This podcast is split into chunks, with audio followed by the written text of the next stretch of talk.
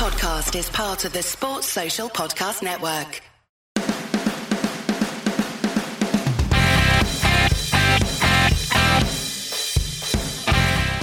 Hello and welcome to a very special edition of the Leeds That podcast. I'm Matt and I'm joined here by Andy, Hey up. Paul, Hello. and James. Hello. And this is the first in a series of fan interviews where we talked to a number of different Leeds United supporters from across the LUFC community to find out about their life and experiences as a Leeds fan in the past and right up until the present day. We wanted our first one to be a big one, and we're really pleased to say this first edition features an exclusive interview with a fan who has probably been living the dream of a Leeds fan for the last 12 months or more. We've been speaking to Lee Hickin from the City Talking. He's the director behind the Leeds films Do You Want to Win and Leeds United Stories. His latest big project, of course, has been the huge Amazon Prime documentary series Take Us Home. I'm sure you've all seen it. It charts our 2018 2019 season from Marcelo Bielsa arriving to that now infamous defeat to Derby in the playoffs, and it's been getting rave reviews amongst the support. Lee and his team have just started filming the second and hopefully happier series, so Andy and Paul went along to meet him and find out more.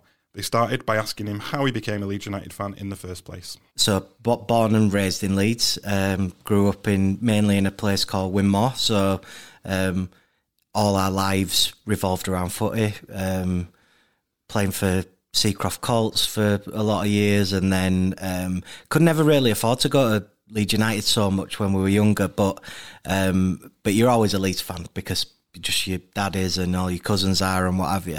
Um, but then probably what made it, you know, that it was that period of when we got promoted fourth champions.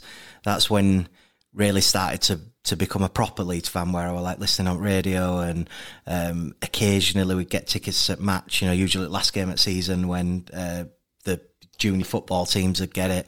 And we had uh, Jon Newsome and Oh no, just Jon Newsome came and presented our trophies end at season when around that point, um, and it were like you know like a god, Jon Newsome, because he just scored that goal as well at Sheffield United. So yeah, the, uh, all around that period were when when I started becoming a proper fan. Yeah, And uh, flip side of that, our our thing is Leeds that as in, you know, when it's going well, something's ultimately going to tumble down around you. Think about what what's biggest Leeds that moment that you can think of. Oh God, I'd say um, it was. There's two. There's there's there's when you're feeling it at the time, and and um, for that, I mean, there's there's millions in there, but Oh, um, but when when we flap it on the pitch, but the but the with hindsight, the most Leeds that bit I'd say for for me was um, just that whole period when it, it was supposedly financial meltdown.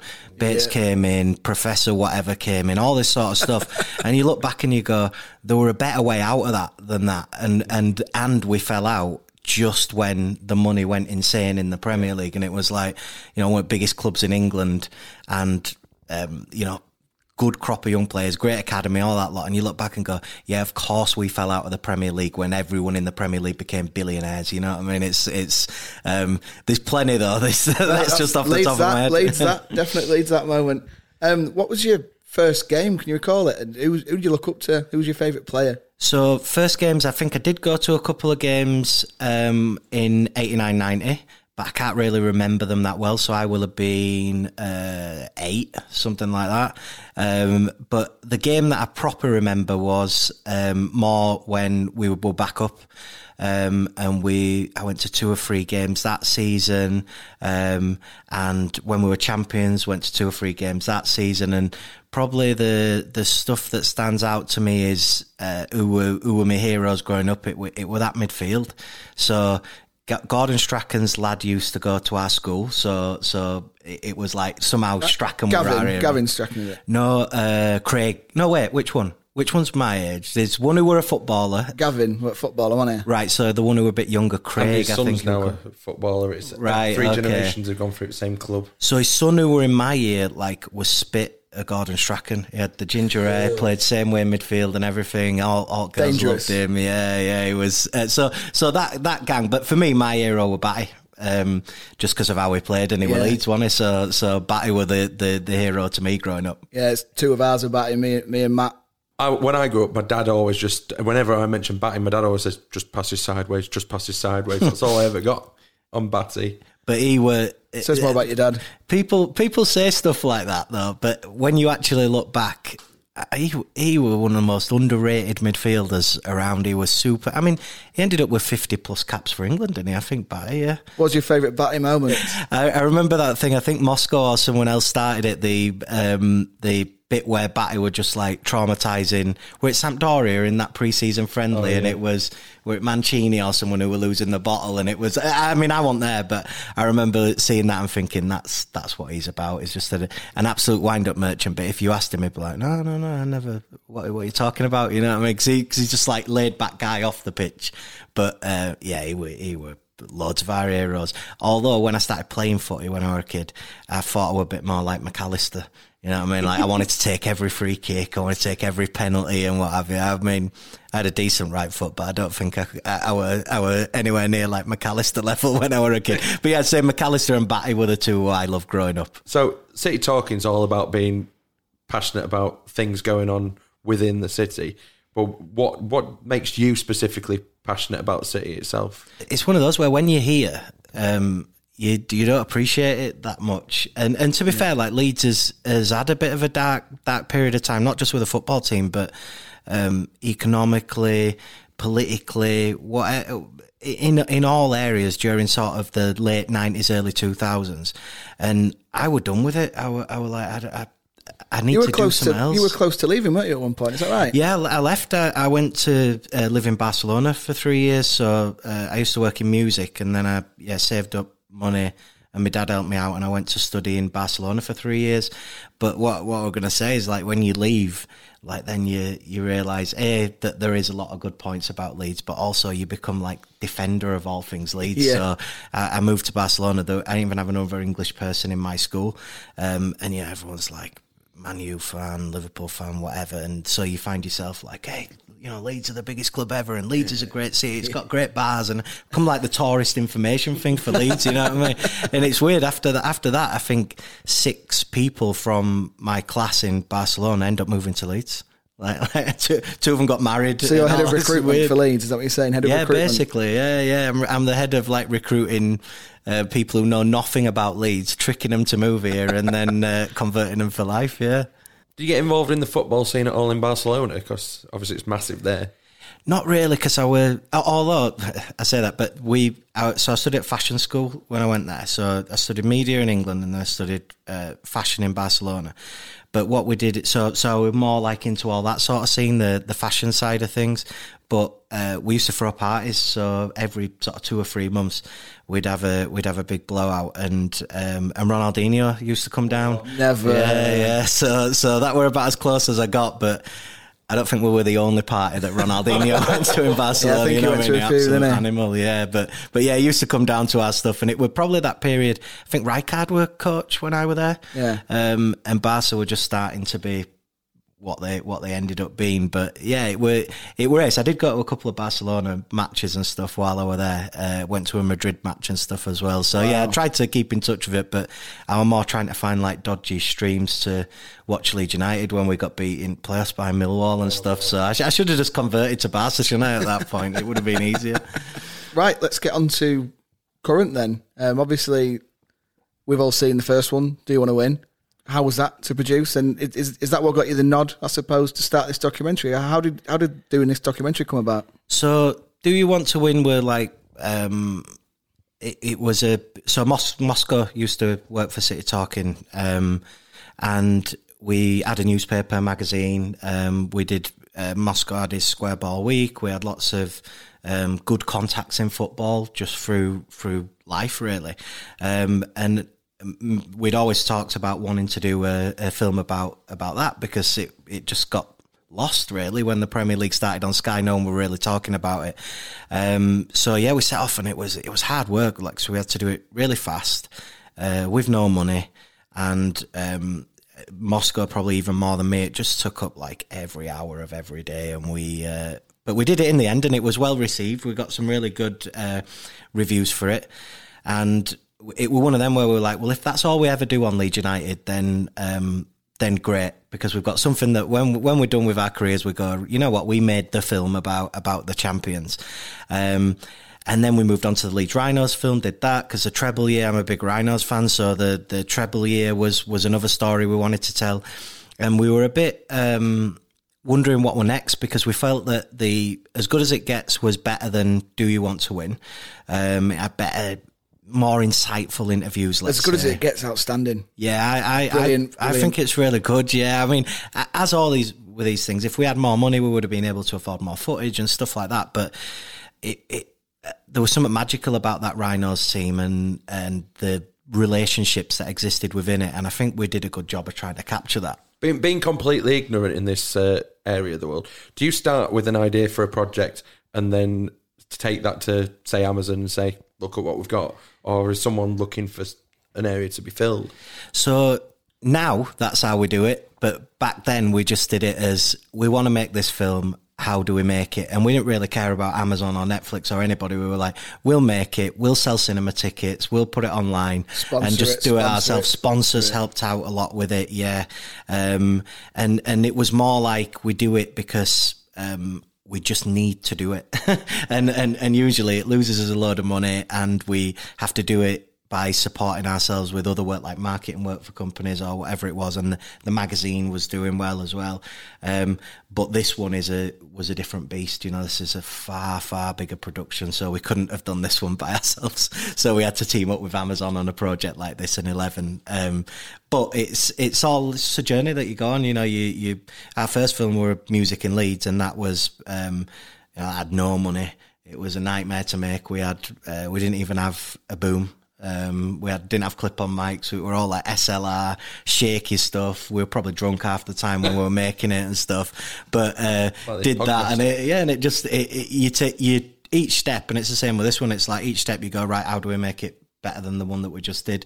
But a couple of years ago, we reached a point where we're like, right, we need to either commit to being a, a proper film studio, or we're going to be kind of a film studio, kind of a magazine, kind of this and that, and be like you know this cool agency or whatever, or we're going to go right. We need to we need to be a proper studio and and invest and learn and and grow uh, in the way we need to, and that's where this project has taken us.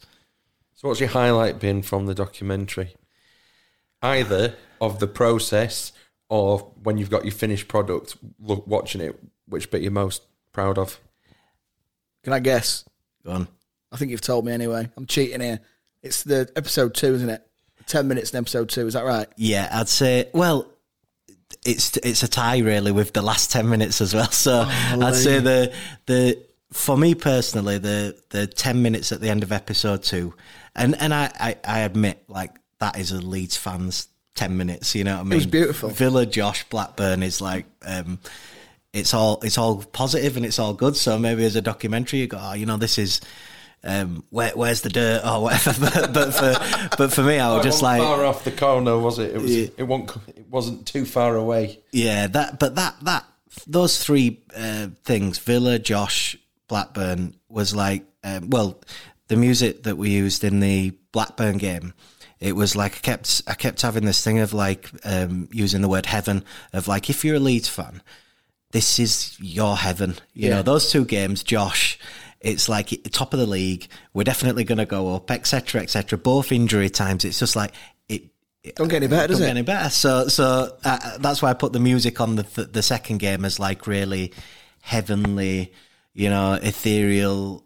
This is it. This is what the the top of the mountain looks like as well. Because obviously, with hindsight, things change in the second half of the series. But that was the peak. Can you imagine how miserable everyone's Christmases would have been if it hadn't panned out like that as well? how dark the full documentary would have been if, if it hadn't worked out like that at Christmas. Yeah, it was. Well, it's it's one of those where that's why I like the last ten minutes where um, it- somehow it's and and you know you you can use a, a Bielsa quote for this but There's a bit in episode four, uh, the end of episode four, four, I think, where I'm paraphrasing, but it says something like, you know, it's not just about the victory; it's about the journey. And that's what that series is to me. It's like it's okay, we didn't do it in the end, but the journey and the development and the the beauty contained within the, that season um, is part of being Leeds. It's part of the story. So if we did it this year, this will be even more beautiful. The series that we just made yeah. because you know if you so if I want a Leeds fan, this want football, and we were just like, if you're writing, I don't know, let's say for example, it was a, a three or four season long show, you don't want to go up in the first one. You want to No, you want to no. Ned Stark it in the first series, and then you want to uh, give him the glory afterwards, and then you want whatever happens in the Premier League. That's the ideal. sh- Of course, Yeah, I wanted us to go up, but I'm gonna say that's, I'd have that's taken what- going up last season. yeah, yeah, but that's what that's that. It's a more beautiful story to nearly do it and then do it. That's, So you were completely conflicted. On one hand, you're rubbing your hands because it's brilliant material, and on the other hand, you're devastated because you're a Leeds fan. it sounded it sounded sounds weird, but like there were a point last season, probably around that Christmas point, when we were going, "This is all good." Like um, this is we're, we're top of the league. We're brilliant. Um, Marcelo's brilliant. Andrea's brilliant. Everybody's doing really well. There's no conflict. Nobody's falling out. The top of the league. If this happens for the rest of the season, we're gonna like struggle to find the conflict in all of this. You know what I mean? And then Spygate. Well, so I was going to say, later, who, who did you go send to hide in the bushes outside Yeah, Derby yeah. County training ground? Then when that when well when that news came through, we were actually filming with Kiko um, down at Elland. I think we were at Elland Road, and uh, there were all these panicked WhatsApps and texts going around, like going press conference for patch, press conference for patch. We were like, what's going on here? Like you know, because we don't obviously we knew Spygate on Yeah, Derby yeah. game, but even now when you watch the documentary, we. We realise how big of a deal it is, but at the time we didn't think it were a big deal. We were just like, "So what?" You know Who- what I mean? who cares? He does it Who time. cares? Yeah, yeah. But then once it kicked off, we were like, "Oh shit! This is the this is the This is the um, gold you wanted, I suppose. this is the gold for a documentary. documentary." But but damn, we wish it didn't happen. Was there was there any worry at points you thought Marcelo might walk from there? Because fans definitely thought it, and you've you've covered it well in the documentary. But as a as a director, you're thinking we're about to lose the star man here. I think I think the from a director's point of view, the thing with Marcelo is to not really expect anything. It's like uh, he's, he's he's unpredictable guy, and, and, and there's a lot of unpredictable people in, in, in football and Leeds United in particular. So we just like we try our best to just keep a level head on everything and go right. That's what's happening now. Right. That that what's what's how does that work in terms of a story? Then something else crazy will happen. And it's like right, okay, that happens. It's just that it, you just got to keep a level head through all that sort of stuff and just capture it and then analyze what it, it means. when when you're making the edit, there was so much went on last season that you probably only tickled, you know, barely half. You're scraping the surface, aren't you? So, what's the thinking between what makes the cut and what doesn't? For example, Roofe handball against Forest that seemed that had a bit of a stir at the time, or uh, Clarke's illness. What does the club have a say on in, in what goes in and how much is entirely up to you? Yeah, did the club have a steer on that? Or Not really, no. So the the club are um, keep us up to date with what's going on. Obviously, we have we have like really good communication with them, and I'm going to say the, the guys at top came across great. I thought. And Yeah, yeah. It's, it's one of them where, as a fan, you really want to go.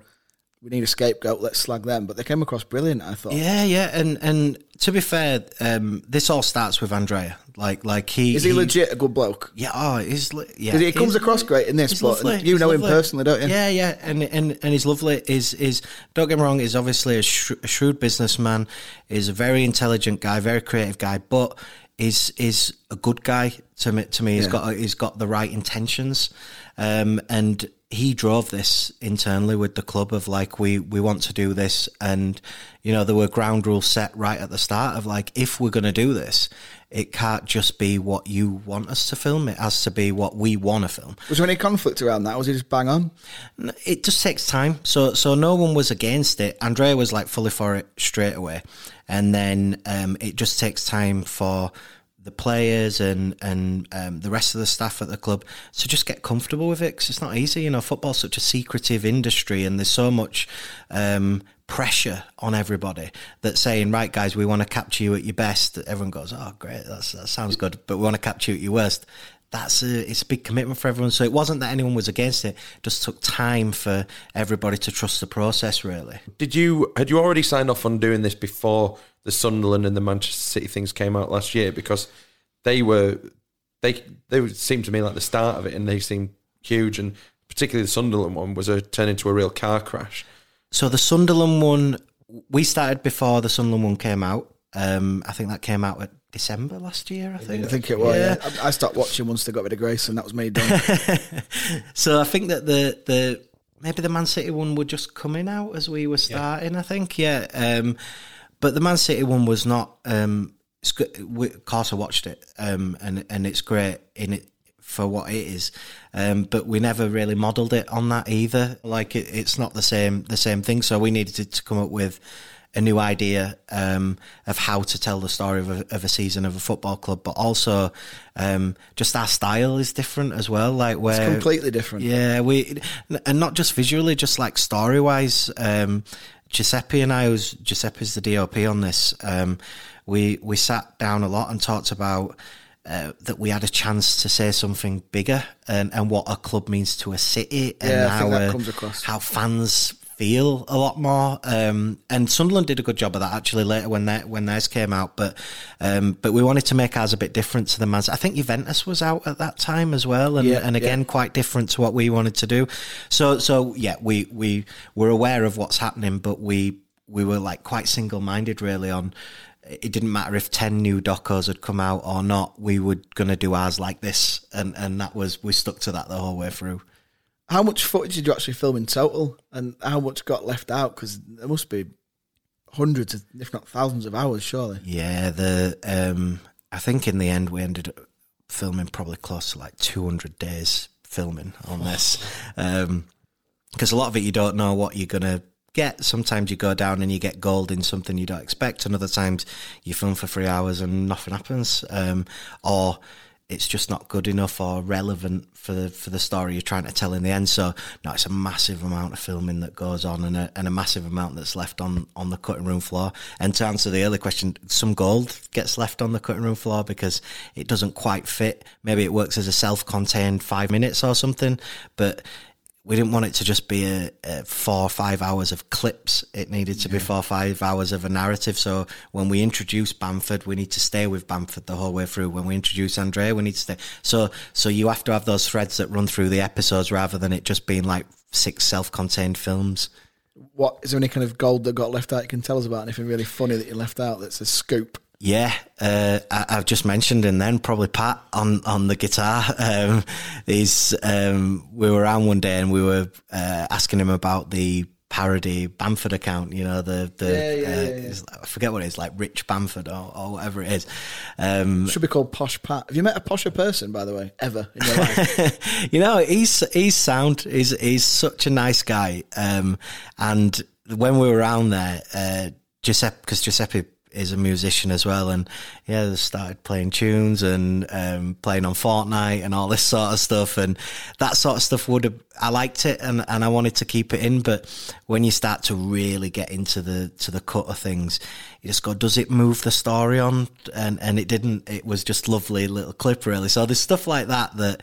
Um, and players having a laugh and stuff where where you I, I hope we've got enough humour in there to, to to give some some light moments but yeah there's a lot that that didn't make it. But once we've recovered and had a rest then we might go back and have a look and see what we can get out there even if it's just on social media and stuff. Touch on the social media stuff with uh, with regards to how the players feel about that in the documentary and in like the recent times particularly with uh, racism and other players sticking up for for each other how much do you think it does affect them? I, I think it. Well, it depends on the player, but uh, generally it does because um, it's. I think Adam and Luke uh, put put it really well actually in the in the documentary of like, you know, it doesn't matter about money or it doesn't matter about fame or whatever. Um, you know, people are people, and if you have people criticizing you on your day to day, it can affect your uh, motivation. It can affect your your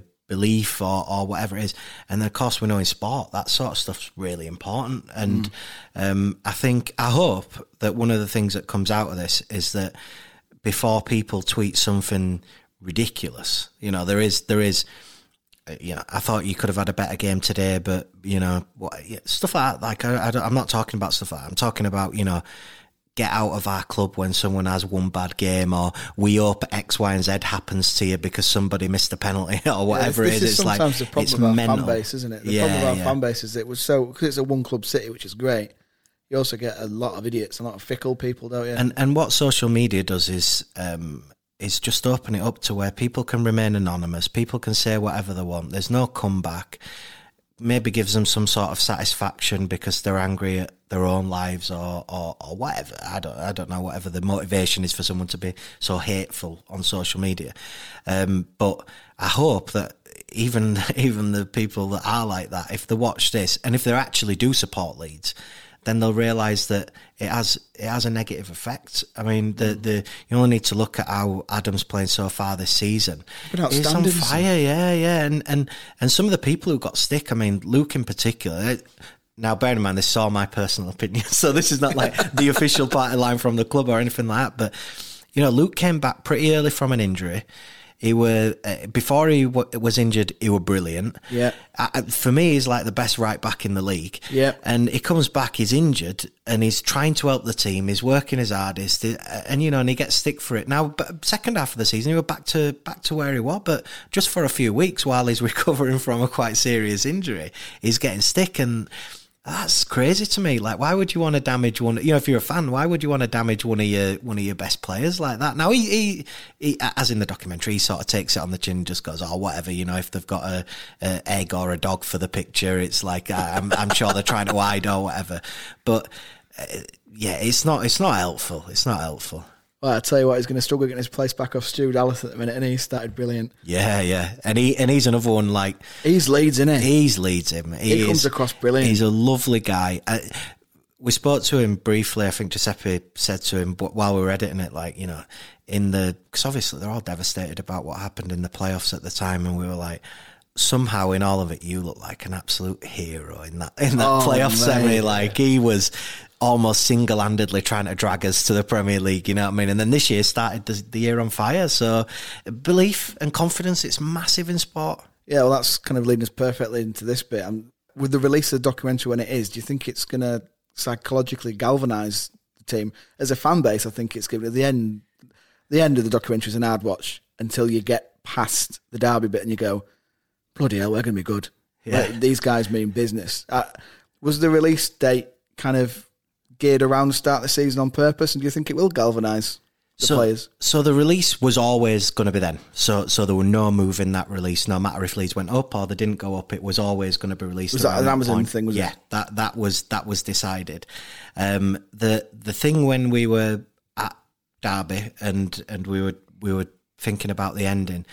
Obviously, the instinct is to go, well, that's the ending, is that? But there was there was something that we felt you know, we built we built everything up so much in episode one about transforming the club and changing the culture and what have you. Then to just leave it at, at the ending of Derby, like it didn't feel like from a television point of view that we'd like answered the question. So that's where the the ending came from. We were like, right, let's get let's give ourselves 10 minutes at the end of this to just kind of sum up what's happened. Um, and that's where we spoke with Andrea, spoke with Angus and everybody and just like, you know, what's, what's the feeling now? Um, and then obviously like if, if Russell Crowe says, you know, the the sleeping giant as has awoken. Let's go do this. Like, if you're not motivated, Russell Crowe could come in my house now and say, like, you know, make me a cup of tea, and I'd be motivated to make him a cup of tea. You know what I mean? His voice just he can say anything. So I hope that that ending of because there's no there's no um, yeah it, it sounds grand because it's it, it's written like that and Russell delivers it grand, but it's true. It's like you know the the club has transformed a lot in the last year, and yeah, we, we go again, don't we? I mean, that's that's that is what real life. That is what's happening. The need to do it this year. I'll, I'll be perfectly honest with you. Leading up to the release of the documentary, and I think a lot of people feel like this. I hadn't watched any of the Derby game back because I couldn't bear to. Me so neither. the thought of watching the documentary, I was really torn. So, what would you say to people who might still be in that position about getting on board and watching the doco? I'd say to stick with it. The the that it does no spoilers, but the episode doesn't end at the end of, of the playoff semi, um, and also this is if if we do it this year, um, and and if this same group of people, okay, there's some there's some ins and outs, but generally the same group of people do it this year. This makes what happened last year even more beautiful. Now, no one at the club will agree with me on that, and they'll all hate me for saying that. But um, this is the. I think somebody tweeted this. It was something like, "This is the ending of the beginning," or something like that. And it was like, "Right, that is it. Yeah, Like the, ne- the next step is when we do it. that's, that's how we should look at it. But but uh, yeah, anyone who's who's worrying about watching it, if the last ten minutes doesn't motivate you to to go out and I don't know, sing marching on together in the middle of the street, then then nothing will. You know what I mean? Yeah, take your head for a wobble. Um, right, you, you kind of touched on it. Russell Crowe, how did that all come about? Is it is that through your connections with rugby, or is that through the club? And did you meet him, talk to him? What's he like? How did it all go? So it started as a mood board thing right at the start before we even started filming. It's like, right, what, what's our ideal scenario for everything? Yeah. And it was because we were. It's not. It's not Russell Crowe alone. It's that he's a Leeds fan. That Yeah. was the reason why we put Russell Crowe on the list. We couldn't, you know, okay, he's one of the most famous guys in the world, but um, we if we were just talking about narrators, we'd have Russell Crowe, Crowe plus five other people who have amazing voices. You know, Patrick Stewart or whatever it is. Ralph but it was like, yeah. Well, yeah, Ra- Ralph Ralph was on the list as well of people who like could make this work. Um, but we were, nah, it's Russell. It's got to be if we're going for it to be, you know, the level that we want it to be at, it has to be Russell and he's a Leeds fan. This this makes all the sense. So anyway, long story short, we got in touch with him through friends of friends. Um, he said he was up for doing it. Um, then you know we crack on with making the series. He cracks on with filming whatever blockbuster he's on at that moment in time. Um, and then as we started to get towards the end of the series, we firmed everything up and um, make a deal that works for everyone. And timing, I mean, timing's the biggest thing with Russell, um, is to find a, a slot in his schedule to be able to do it. Um, but to be fair, no, he was he was brilliant with it, um, and I think his delivery on it is, yeah, is is, he nailed it. How were you as obviously right director? How did you feel right writing that? Was there some pressure, or do you feel cool about it? Because it's Russell Crowe, isn't it, man? Well, we were having to rush near the end a little bit as well, you know, because the the if we think about that release date, it's always set. The playoffs um, extended us, so so we had less time to write it, less time to edit it by like what three weeks or something, and that's a lot in in that time scale. Um, if it if the season would have finished at Ipswich, that gives us three more weeks on the edit, it, which we would have loved. Um, so so we were. I found myself writing the um, you know at the end bit with, with Russell, um, like you know wired with 47 coffees uh, Monday uh, Sunday night at about one in the morning and I'm writing this thing of like you know I- can't even remember exactly now but you know um, the sleeping giant has awoken blah blah blah and I'm reading it I'm like is this any good? I don't even know if this is any good now. And then, um, and then you put on top and Russell Crowe. So I'm listening to the Superman trailer, um, which he which he narrates the starting of the the man. I think it's Man of Steel. Um, and I'm trying to imagine him saying this, and I'm like, this is either totally epic or I'm an idiot. You know what I mean? I don't know which one's which. Now, luckily, I've, I were half expect him to come back and go, nah, I'm not feeling this. But when he did it, and then now I think with the music and, and our position, it's like um, it was just meant to be. I think all that. So, looking through all the feedback that you've got since, it, I just see a, s- a real sea of positivity. The one question that keeps keeps coming up is about the uh, the audio commentary from the games. Yeah, yeah. Um, same here. So we, we've looked, we've looked, we've looked through stuff, and um, I don't know, eight or nine out of ten are, are positive. Um, but that that seems to be the the most um, asked question, or for people who are more aggressive, the thing they slag us off about most of all. Um, but yeah, it's it, it's probably purely narrative, or is it just both so so um what what we our ideal scenario would have been that we used Popey's and Noel's original commentary. That Yep. was that was the starting point. Um I won't go into too much detail, but um I think there's some f- thing out there that like we actively chose not to do that and that that's not true. Um we wanted to use the original um for whatever reason um we were not able to um, and that's not our choice. That's no one on our side's choice. Let's say, Yeah. Um, that was our original thing that we wanted to do. Unfortunately, it wasn't possible, um, and we tried really hard to make it work, um, but it just we couldn't get that commentary. Right, that's that's just the bottom line is we couldn't get that commentary. Um, so we decided that we still wanted Popey because he's he's our guy. He's he narrated "Do You Want to Win?" Yeah. he is for me the Leeds United commentator. You know, He's hell a bloke as well, Yeah, oh, Popey's great. Yeah. Um, so we're trying to find out a way to still make it work um, by by having Popey involved. So we got Popey in to re-record um, with, and with hindsight, things change because you know you know what's happening next and you know what's happening in the Yeah, episodes and stuff, um, and it's different to. Uh, the live the live match day commentary, uh, particular because you don't have Noel there and the energy's different. You're more um, you're thinking about things more and all that sort of stuff. I think he did a phenomenal job on it. And and the thing that I would um, put on the other side of the argument is that someone who's watching this in I don't know Spain or or, or even actually someone who just isn't a Leeds fan. They don't care at all about that, right? Like they, they, they don't even know who all of us are, right? But the thing that um, that I would put out there is, yeah, I would have liked to use the original commentary. We couldn't, but we also, aside from lots of Leeds fans, there's a lot of compliments about that as well. Yeah. Um, so I just read an article yesterday in I think it was Sports Illustrated, who said that the uh, the mixture of Popey's commentary with Russell Crowe's narration works beautifully and adds nuance and all this sort of stuff. So it's not it's not blanket that everyone wanted like the crazy hyper commentary. it's like it it can be useful for as as you said before for narrative reasons of pushing it along. So I can say to Popey, remember um, that injuries affects us in the next six weeks. Yeah. Um, and because that makes for a better TV show. So I, I see the total pros and cons, and I get why some fans, and it is fans, I must say that some fans want want the um, want the original commentary, and we tried and we couldn't get it. So so that's the bottom line.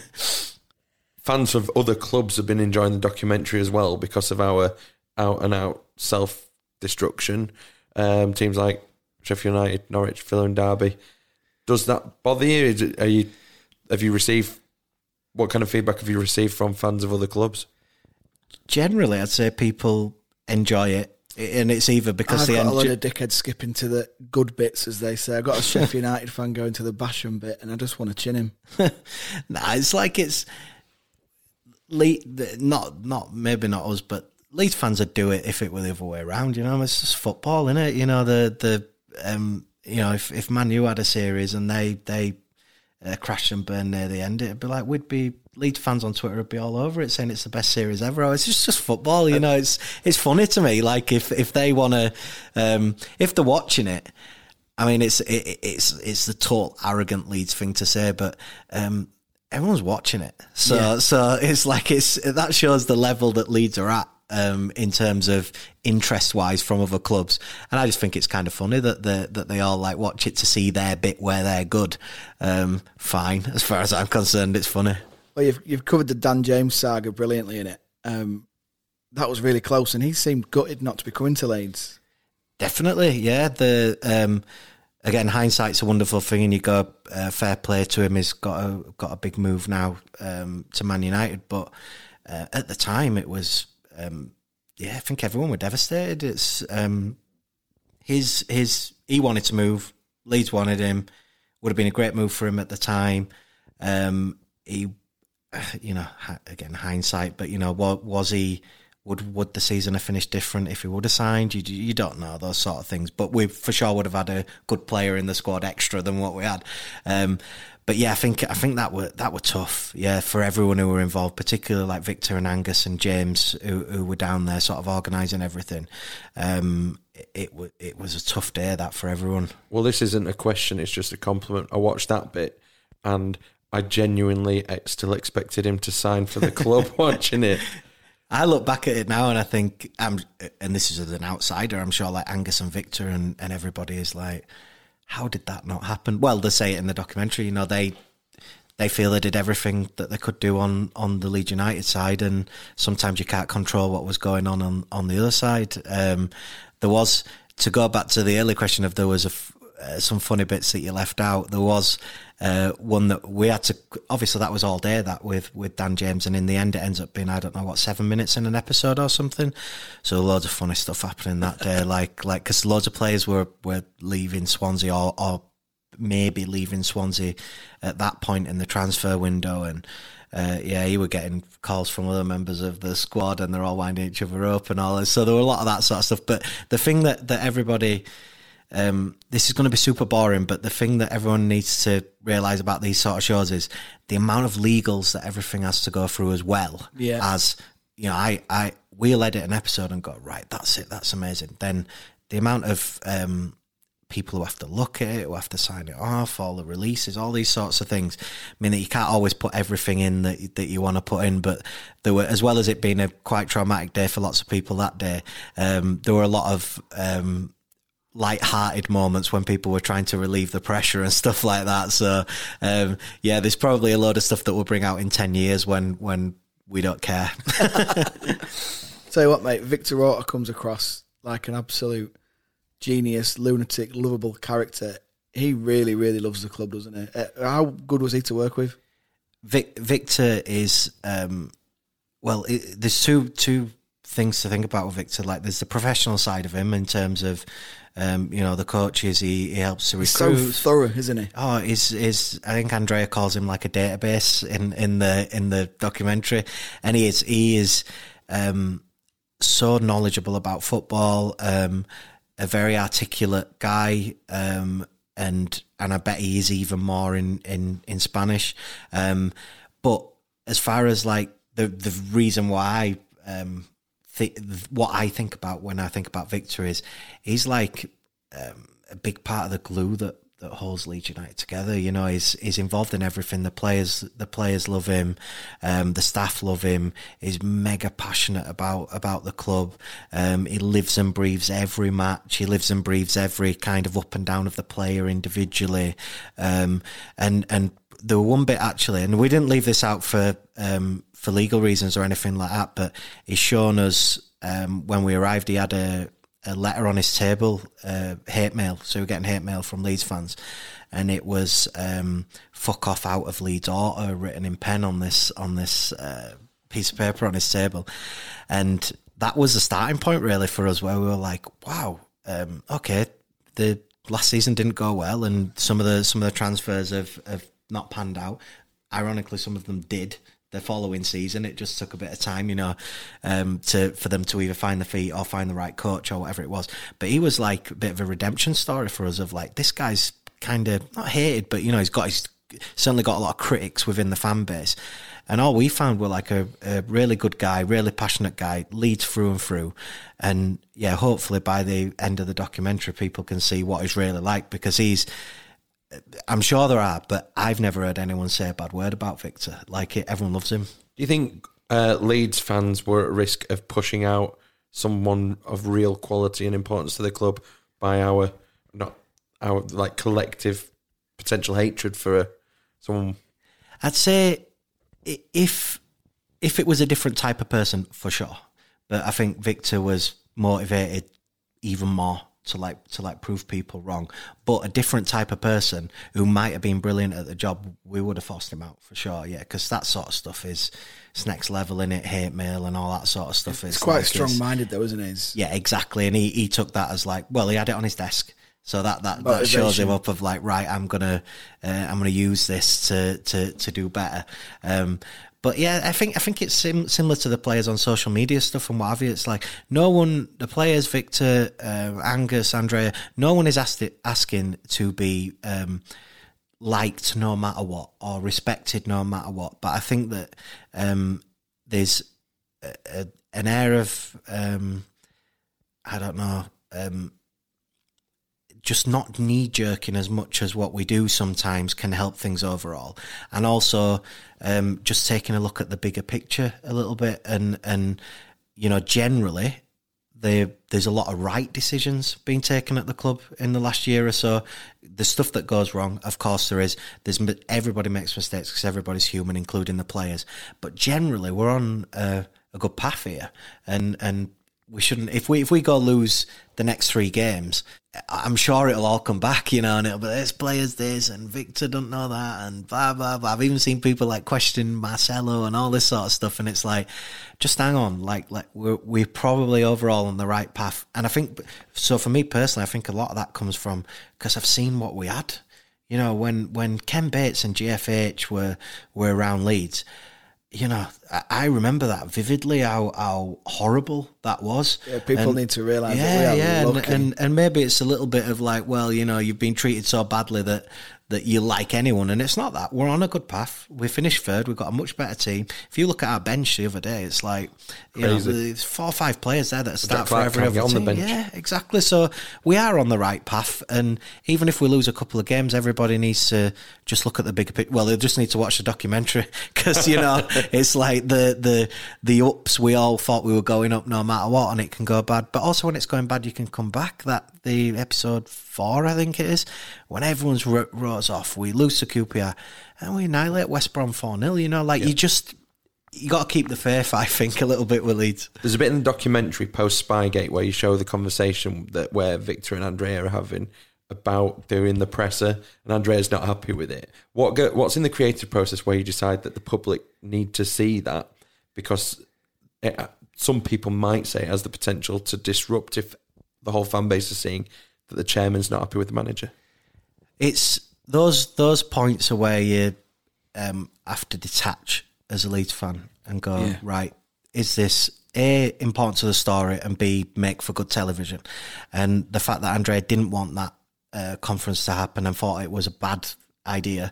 Um, that's important. That's that's important that the owner didn't think that was a good idea. I think it also shows the level of care that everyone's got for the club, that everyone's consciously thinking about what happens and when it happens. and and as well the the thing of course like you know Marcelo's done an amazing job um, but everyone's not perfect you know the the from the club from top to bottom from Andrea to to anyone else in the club uh, make mistakes and and you know and sometimes they're not obvious mistakes. You know you could argue about well Victor does. Victor thinks it's a legendary press conference. Uh, Andrea thinks it's going to get them in more trouble and it was a bad idea. That, that's fine I think. Like that's that's healthy in a club if if if either the owner or the coach or a certain player is untouchable in a club. It's not good because then everything in the club can fall down if they fall down. So I think it's it, it, this again speaking as an outsider, I think it's healthy that um, there are a lot of powerful personalities in there, but and intelligent people. And when that happens, people don't agree all the time. And I felt for the show it was important to to show it as well when those moments happen. Right, let's get on to the big man then. What was it like meeting God and interviewing Marcelo Bielsa? How was that? What's he like? It's a, it's just a you you end up looking at it just You're like in awe. for, for TV. And how's Uh, your Spanish?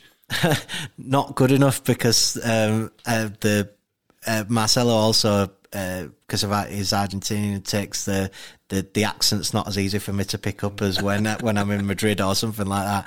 Um, but it it was just. It's going to sound weird because you know obviously I'm a Leeds fan, but it was just a day at the office. It was like um, we got the call, can we do it? Um, at that point in time. It was really near the end, obviously, um, and we were just like, "Yeah, let's go, let's go uh, get Marcelo's sort of rundown of what happened and what happens next." Um, so there's a lot of stuff that we that people haven't seen yet from that interview, um, and that's our. Um, yeah, we just go and do it. Uh, really, it's just like it's it's like work for us, um, and we just go and, and I think nail it, capture it how it should be done. Marcelo said what he wanted to say, um, and then we get back to the edit suite and put some beautiful music to it. Really, it's it's it would have sounded big to me at the start of the season, but because all I'm thinking about at that point is like, where where does this sit in an episode? If he says X, then we're gonna do it like that. If he says Y, we're gonna do it like that.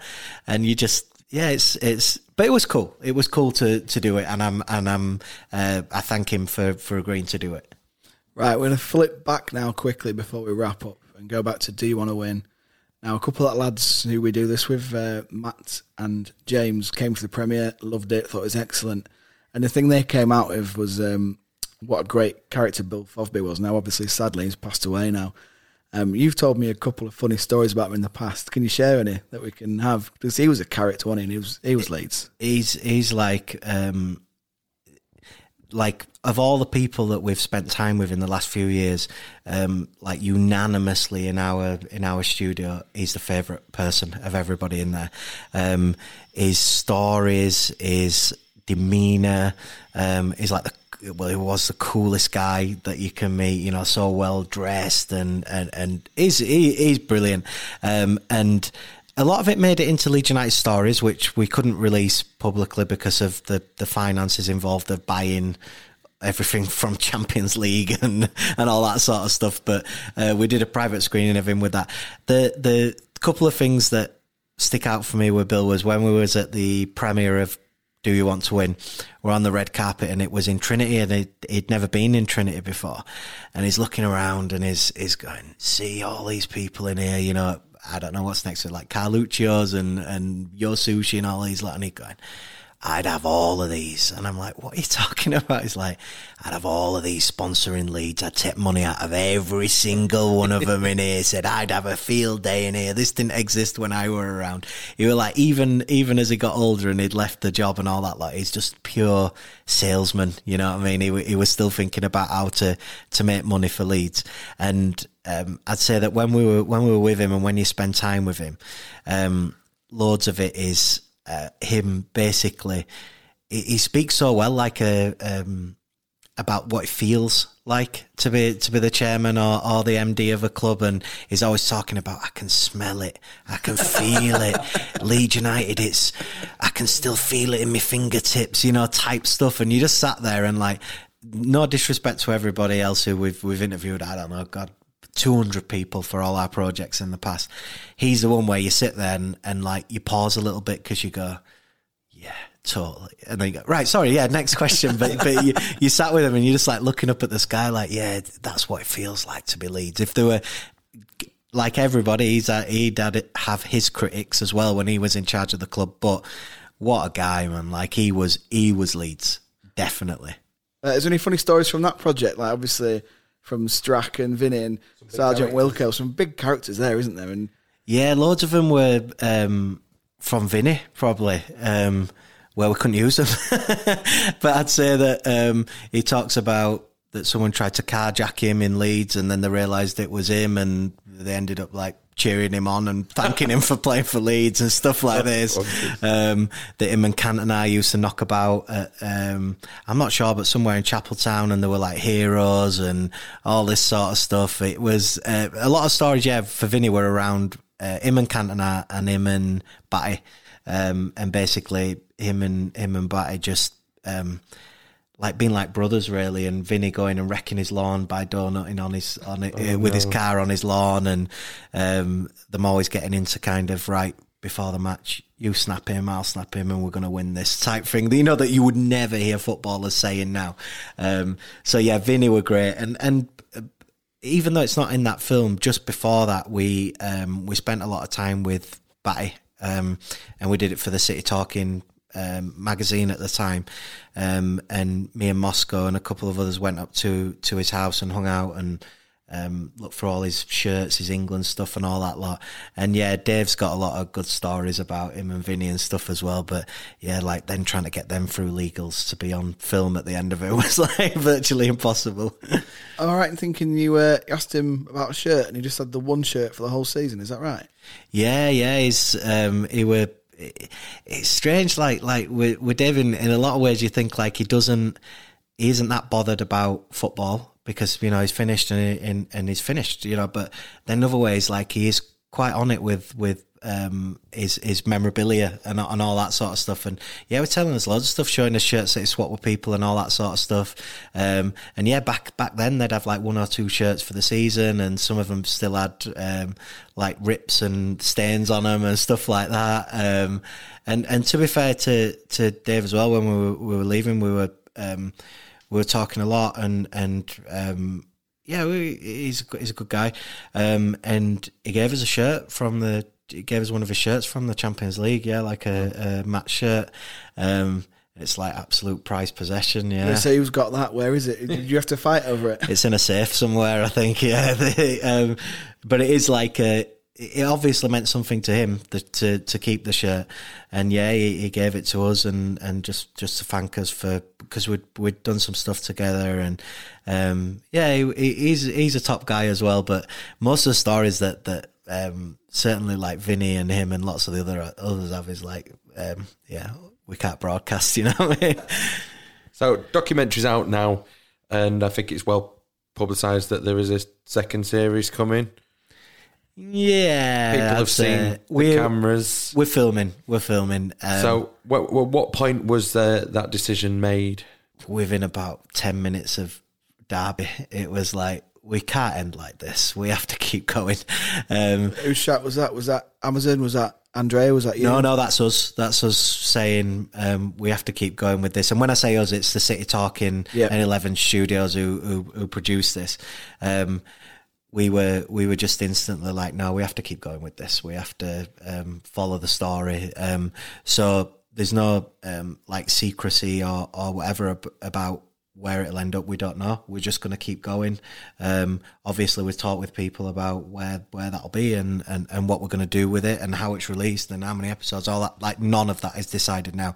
The only thing that's decided is we keep filming and and see what happens. Um, and I, I was with Andrea yesterday, just and James Mooney um, from Leeds United, and we're just thinking about how we can make it even better. That's that's like the the methodology for all the way through this is how to make it better. Well, that's two things. So if they do their bit and get promoted, we do our bit and make the show uh, even better. Whether that's in terms of access or or commentary or you know whatever it is, um, we'll we'll uh, make the show better. But at the moment, there's no there's no more solid plan than that. Other than series two, hopefully will will be the the the perfect uh, second part of the story. Well, I'm not trying to do Popey out of a job here because I love him, but you've got Bryn Law now at LUTV. Yeah, yeah, I did actually just say all right to him on the balcony the other day and just said uh, I'll have a chat with him in the future. So yeah, them two can like battle it out for for or, we'll, or they can share responsibilities. We'll have Popey on home games and Bryn on away games or something. But no, we'll definitely. Um, it is Ace that Leeds have got him back because Oh, he's, he's brilliant. Yeah. We had a feature with him uh, on episode four, and he was brilliant. He loved it, and he's given us some feedback for that. So Yeah, he's a good guy. He's a good guy, and I've already listened to the stuff. You know, and you see it on Twitter and stuff with his commentary, and he's great. Like he's he's he's not Leeds, but he kind of is Leeds. So so he's definitely Leeds now, isn't he? Yeah, yeah. He's he's converted Leeds away from. Is it Wrexham that's his Yeah, his yeah. club? Yeah, yeah. He's he's Wrexham and Leeds. I think like Phil Hayes, they're all, once you're in, you're in, aren't you? Look at Phil, man. With like the uh, uh, and to be fair, Phil is smashing it on his on his new thing. I love that opening shot in the credits of Phil just looking straight down, looking like an old Stewie Griffin. It looks looking- ace, doesn't it? brilliant. It Yeah, looks yeah. He's brilliant. He's brilliant. I think he's literally mortified by that shot from what he said. Is he? Yeah. Bless him. No, he was brilliant in the documentary. Though, gave us loads of great insight, and yeah, he's he's another one who uh, he isn't Leeds, but now he is kind of Leeds. Right, Lee, thank you for having us in your house, mate. Thanks for coming on the pod. Yeah, cheers for having us. It's been great talking through the documentary, not just that, everything to do with City Talking and previous projects as well. Uh, just as final to end on, we've got a kind of little competition we're running on Leeds that where we're giving away some memorabilia. So far, I've chucked a Tony Yeboah Corinthian in the pot. Is there anything you can drop in for us? God, I'm trying to think now. I'm sure there will be something. Not that batty shirt, by the way. That's, that's definitely not going in. That goes Um, straight on my wall, mate. but yeah, there's. I'll di- I'll dig something out. I feel like I've probably stolen enough stuff over the years from sets and what have you that I can give you something cool. Probably a footy is the first thing that springs to mind. The more random, the better, mate. Be brilliant. Yeah, I think we've got some like cool Mitre Delta somewhere that you can have as That part of it. absolutely fantastic. Cheers, mate.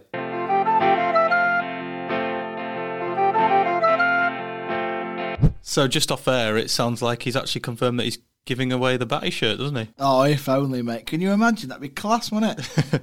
Um, so I actually remember meeting Lee at the Player of the Year awards with you, Andy, and uh, I said to him at the time, uh, "Oh, it's it's great, it's great to meet you, and, and how's the doc going?"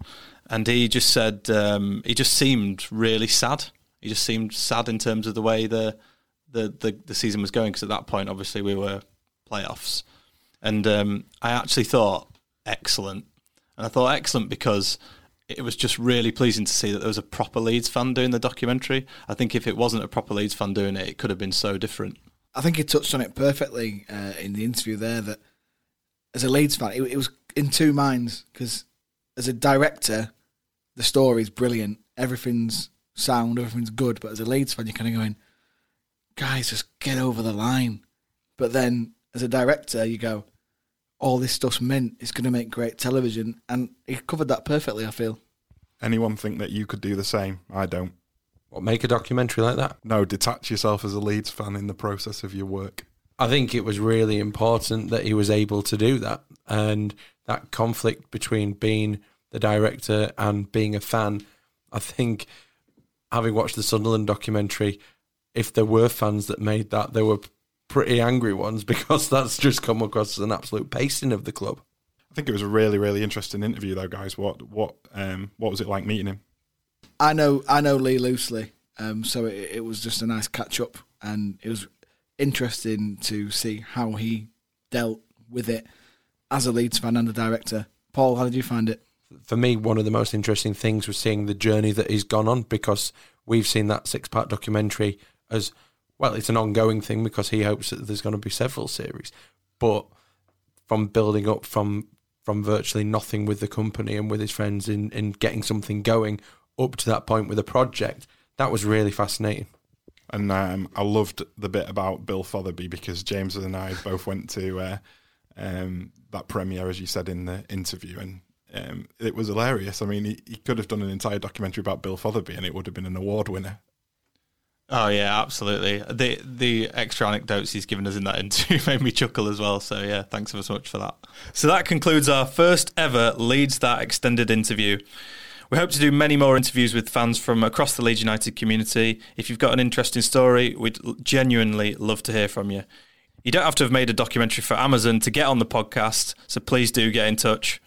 If you drop your comments to Leeds That on Facebook, Twitter, and Instagram, and also visit leedsthat.com where you can enter our prize draw to win lots of goodies, including a unopened Tony Yeboah Corinthian figure, and we should also have news on the prize from Lee Hickin very soon. In the meantime, catch up on our monthly and matchday podcasts, and we'll be back very soon with another fan interview.